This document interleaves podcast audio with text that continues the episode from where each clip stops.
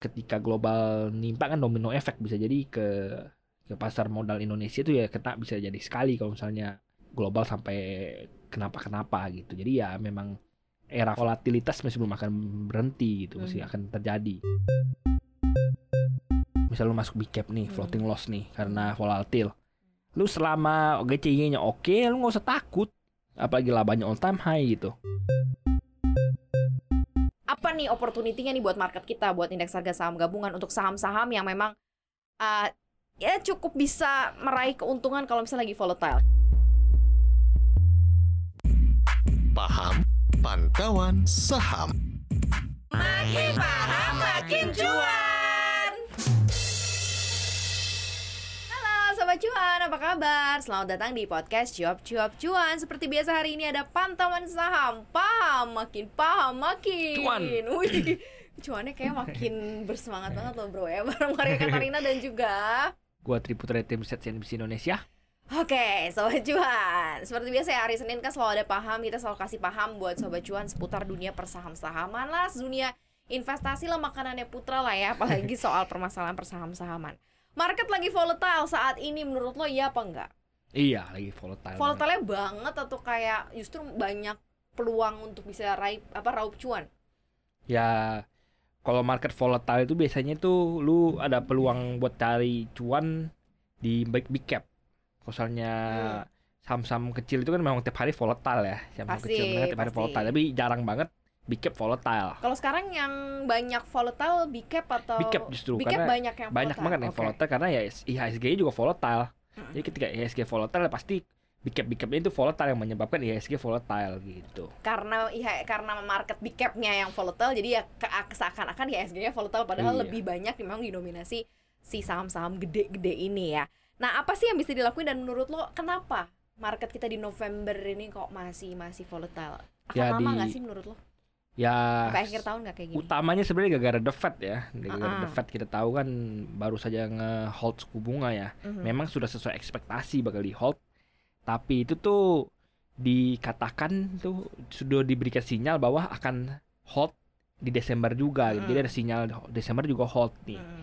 Ya, jadi ya pelaku pasar udah mulai reda nih. Sebelumnya kan di bisik-bisiknya tuh oh Desember bisa naik nih, Desember bisa naik gitu. Makanya rupiah kita pun juga ya responnya baik 16 ribu gitu ya. kan. Sekarang udah mulai recover ke Mm, 15.7, mm, 15.6 udah lumayan mm, oke gitu. Nah, jadi eh, dengan the Fed yang sudah mulai ya kita bisa bilang sebenarnya masih belum melunak ya karena kita tahu data data-data inflasi pengangguran dan lain sebagainya itu masih jauh dari target the Fed gitu. Hmm. Jadi tahun depan kemungkinan masih ada kemungkinan naik atau di hold Oke. gitu.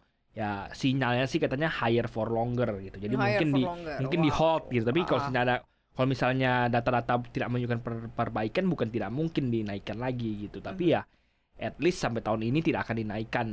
Berarti So, dengan kata lain kemungkinan seperti itu. gitu. kemungkinan besar sampai dengan Desember itu nanti akan ada window dressing, Santa Claus rally akan terbuka dong ya karena kan istilahnya nggak akan lagi ada surprise dari the Fed yang ganggu market domestik. Menurut lo gimana? Iya dari kita sendiri kemungkinan tahun ini bisa ada kembali window dressing ya setelah tahun lalu libur dulu window dressingnya. Mhm. Libur mulu.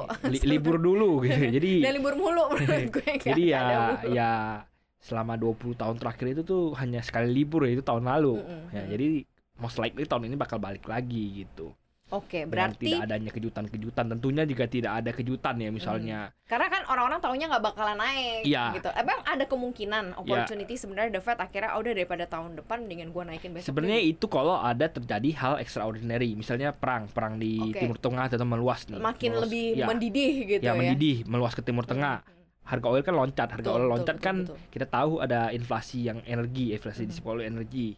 Ya di US bisa inflasi naik lagi gara-gara Hmm. energi naik nih. Hmm. Udah mau nggak mau dia terpaksa naik suku bunga nih bisa saja, tapi itu kalau ada extraordinary event. Tapi gitu. kalau misalnya inflasi sendiri secara secara eh, apa ya? eh, seasonal kan bakalan naik juga sih sebenarnya di Amerika Iya, kalau tapi- kalau akhir tahun ya sih? biasanya emang akhir tahun kemungkinan naik tapi ya itu sudah sesuai dengan prediksi the Fed itu terlepas dari ya memang masih jauh dari target 2% ya kita Mm-mm. tahu 3 something untuk inflasi PCE dan lain sebagainya itu masih 3 somethingan Mhm. masih jauh dari 2% tapi ya Oke. kalaupun naik ya masih masih di ambang batas mereka gitu udah udah diprediksi. Mhm, yang yang ketakutannya itu ketika ada event yang tidak diprediksi seperti misalnya tadi gue bilang perangnya meluas ke timur tengah atau lain sebagainya kita tak kita nggak mau ya tentunya amit-amit kita ingin semuanya Mhm, damai mhm, mhm, supaya ekonomi cepat pulih pulih lain sebagainya Mhm. gitu.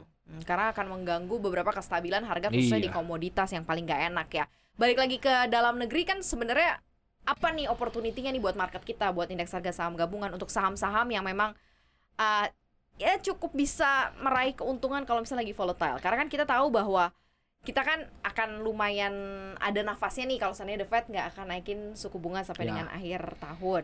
Terus volatile tadi lu juga bilang bahwa kemungkinan opportunity di saham-saham yang gede-gede sebenarnya saham-saham gede kayak big cap banking ini ketika Mm-mm. longsor parah kemarin sempat ada ada dijual banyak oleh asing itu Mm. sebenarnya kesempatan untuk nadah jika emang ingin hold agak panjang ya hold hingga pembagian dividen tahun depan atau at least sampai Desember lah dua bulan. Dua bulan sampai enam bulan. Mhm. lima enam bulan.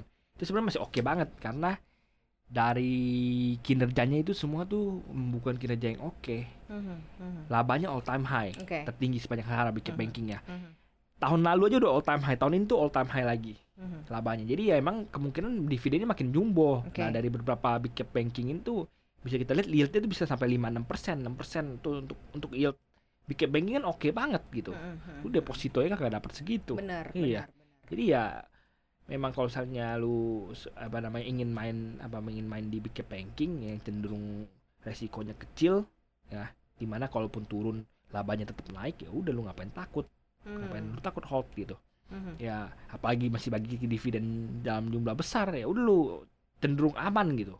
Bisa cuan dalam posisi yang ah, nggak gitu berisiko kan happy gitu Benar, benar, benar. Jadi secara eh, keseluruhan ini bisa dimanfaatkan dalam term berapa lama put? Dari yang saham-saham khususnya big cap banking dulu deh kita ngomongin. ya ketika dia longsor apalagi ketika dia long turun hingga yieldnya bisa sampai 6% ya tada aja gitu hingga Sekarang nih bisa nih, udah ya, mulai udah, nih cicil-cicil masih masih nih oke ya. masih beberapa ya memang beberapa hari udah tiga hari rebound kan ya Betul. beberapa udah mulai naik lagi Hmm, gitu ya benar. udah kalau mau masuk kecil-kecil dulu masih oke tapi misalnya lebih baik ya misalnya ada event yang bikin anjlok lagi ya lu tak misalnya ada koreksi terlebih dahulu kan naik kencengan ya udah lu bisa kesempatan masuk hold Mhm. at least hingga akhir Desember awal Januari atau pembagian dividen tahun depan gitu jadi Q3 Q4 tahun depan gitu ya Oh, berarti kalau gitu di hold dalam waktu agak sedikit menengah pun juga Ya, nggak masalah iya itu gitu nggak ya. masalah karena prediksi yieldnya itu oke banget bisa sampai 6% gitu. Ya sih big cap banking lah, saya nggak ada Iya. lawan. Nggak ada lawan ya, Susah saya nggak ada ya lawan kan. ya.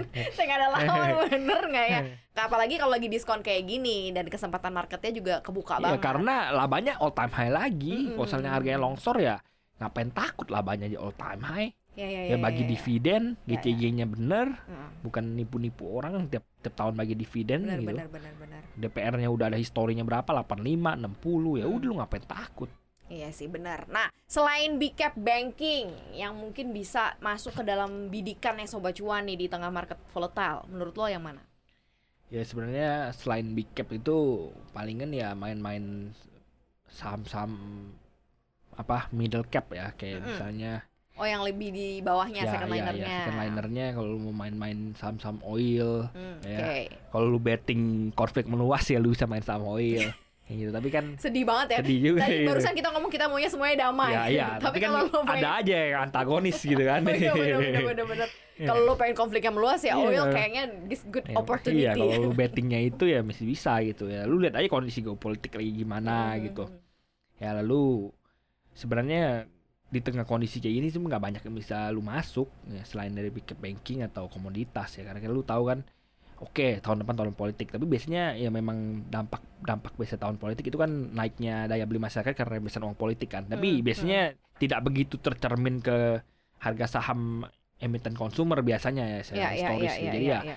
sosok aja lalu kalau main ke properti ya memang ya, baru saja dapat itu baru dapat apa Mhm. sentimen dari Mhm. Pak Jokowi itu Mhm. yang membebaskan pajak untuk properti di bawah berapa m gitu Ya, ya, Nah, ya, jadi ya. Eh, itu, itu sentimen bagus juga gak sih buat si properti ya tentunya untuk properti Mhm. tapi kan kita tahu era suku bunga tinggi itu masih berlanjut lama Benar. ya benar. artinya ya orang agak enggan nih beli Mhm. beli properti masih karena ya suku bunganya tinggi apalagi kita tahu komoditas belum berakhir Hmm. cycle-nya itu kan biasa kan komoditas udah berakhir baru ke properti karena orang Hmm, udah banyak cuan dari komoditas nih beliin properti gitu. seperti Tapi tren lah ya. ya, trennya, cycle-nya. commodity Ya. terbitlah properti ya, gitu. biasanya biasanya kayak gitu tapi ya masih panjang ini karena komoditinya masih belum berakhir gitu At least kayak tahun depan pun juga belum kebayang Masih belum- akan trennya akan seperti Iya, apa ya untuk kemungkinan masih akan ya. tinggi harga oil masih akan tinggi harga batu bara masih akan tinggi ya sekarang masih ratusan normalnya kan puluhan ya Hmm. ya masih akan tertahan tinggi ya duitnya belum ke properti gitu dinamika volatilitas ini tuh akan terasanya cukup panjang. Artinya adalah kita kan banyak agenda nih tahun depan apalagi Hmm. kan pemilu, pemilihan presiden gitu-gitu akan cukup lumayan ngaruh nggak sih Oh, menurut lo? hingga tahun depan masih kemungkinan masih akan volatil ya Hmm. tentunya di momen-momen tertentu ya kayak gini kayak momen-momen kemarin itu bakal volatil itu US itu kan diprediksi bakal resesi teknikal. Ya, ya ya. di Yang kes setelah yang kesekian kalinya sih. iya sih kan kali sih. Di Eropa juga banyak yang diprediksi bakal resesi Iya, kan? iya, ada iya. ketakutan ketakutan global juga gitu. Jadi ya ekonomi Cina juga diprediksi melambat ya Mm. macam-macam. Jadi ya akan ada ketakutan ketakutan itu tentunya ya. Kalau Mm. Indonesia sih most likely nggak bakal resesi. Most likely nggak bakal resesi cenderung aman. Tapi ya ketika global nimpa kan domino efek bisa jadi ke ke pasar modal Indonesia itu ya kena bisa jadi sekali kalau misalnya Hmm. global sampai kenapa-kenapa gitu. Jadi ya memang era volatilitas masih belum akan berhenti gitu, masih Mhm. akan terjadi. mindset investasi atau misalnya kayak sobat cuan nih kan udah dikasih bekal nih bahwa nih kondisinya lagi volatile. Menurut lo lebih baik tuh positioningnya seperti apa? Memang untuk ditargetin kalau tadi kan bilang oke masih untuk jangka menengah ke depan pun juga masih oke untuk beberapa Hmm. apalagi big cap banking ya. Tapi sebaiknya tuh seperti apa sih put strateginya? Selama GCG-nya perusahaannya bagus lu hold nggak apa-apa, misal lu floating loss. Ya, misal lu masuk big cap nih, Hmm. floating loss nih karena volatile. Lu selama GCG-nya oke, lu nggak usah takut. Apalagi labanya all time high gitu. Ya. Bedanya ini kan misalnya bedanya dengan ketika Covid tumbang-tumbangan. Itu kan lu nggak tahu bisa rebound nggak nanti Ha- Ya. tentunya kinerjanya ya gue bukan betul, bukan betul, bukan sahamnya ya kena Iya, iya, kinerjanya iya, misalnya iya, kena, kena iya. misalnya kena kena hajar covid kan kita nggak Ah. tahu bisa rebound kok kok ini kan labanya all time high Mhm. gitu ya Hmm. beda ketika itu ketika itu kan kemungkinan labanya turun pasti kena Hmm. lockdown pasti kena Pasti, turun pasti. ini kan posisinya sangat beda sekali ketika dulu dulu turun tuh ada uncertainty ya ketika ini tuh Hmm. ketika ada gonjang ganjing malah bisa all time high. Ar- artinya uncer- uncertainty-nya tipis gitu tidak segede dulu. Jadi lu sebenarnya nggak usah terlalu takut ketika harga sahamnya turun harga saham turun ya udah tadah lagi aja. Tadah lagi aja kalau uangnya udah habis ya diemin aja.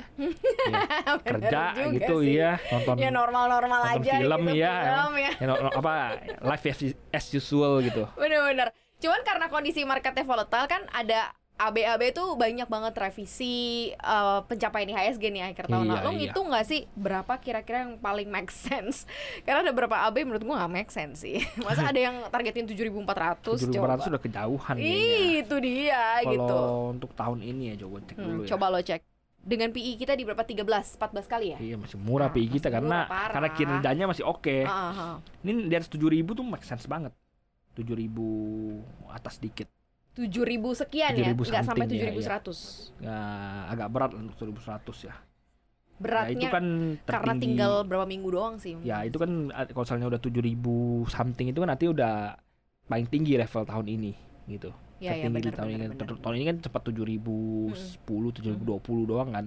Kalau bisa sana 7050 ya. Kalau pun 7000 juga udah something ya udah oke lah gitu. udah cukup oke. Udah level tertinggi tahun ini ya udah oke gitu. Walaupun masih belum all time high ya tentunya ya. Hmm. Mungkin, Mungkin tahun depan, tahun depan mungkin bisa all time high gitu. mungkin tahun depan ya dan mungkin dengan berbagai macam dinamika yang ada. Cuman ya sobat cuan memang lo harus bisa apa ya pinter-pinter lah ya apalagi tadi Putra juga bilang bahwa mungkin ada saham-saham memang ada opportunity-nya di tengah market volatile jangan malahan nanti lu kebingungan gitu kan malah asal seradak seruduk masuk saham-saham yang lain ya mudah-mudahan ini berguna dan bermanfaat ya untuk bisa memilih dan memberikan masukan juga amunisi untuk portofolio Sobat Cuan ya. Pastinya jangan lupa dengerin konten-konten kita lainnya yang hadir di aplikasi Spotify, Google Podcast, Apple Podcast, dan juga Anchor. Follow akun Instagram kita di @cuap underscore cuan dan subscribe YouTube channel kita di cuap cuap cuan, like, share, dan juga komen. Kita berdua pamit ya. Bye bye. Bye-bye.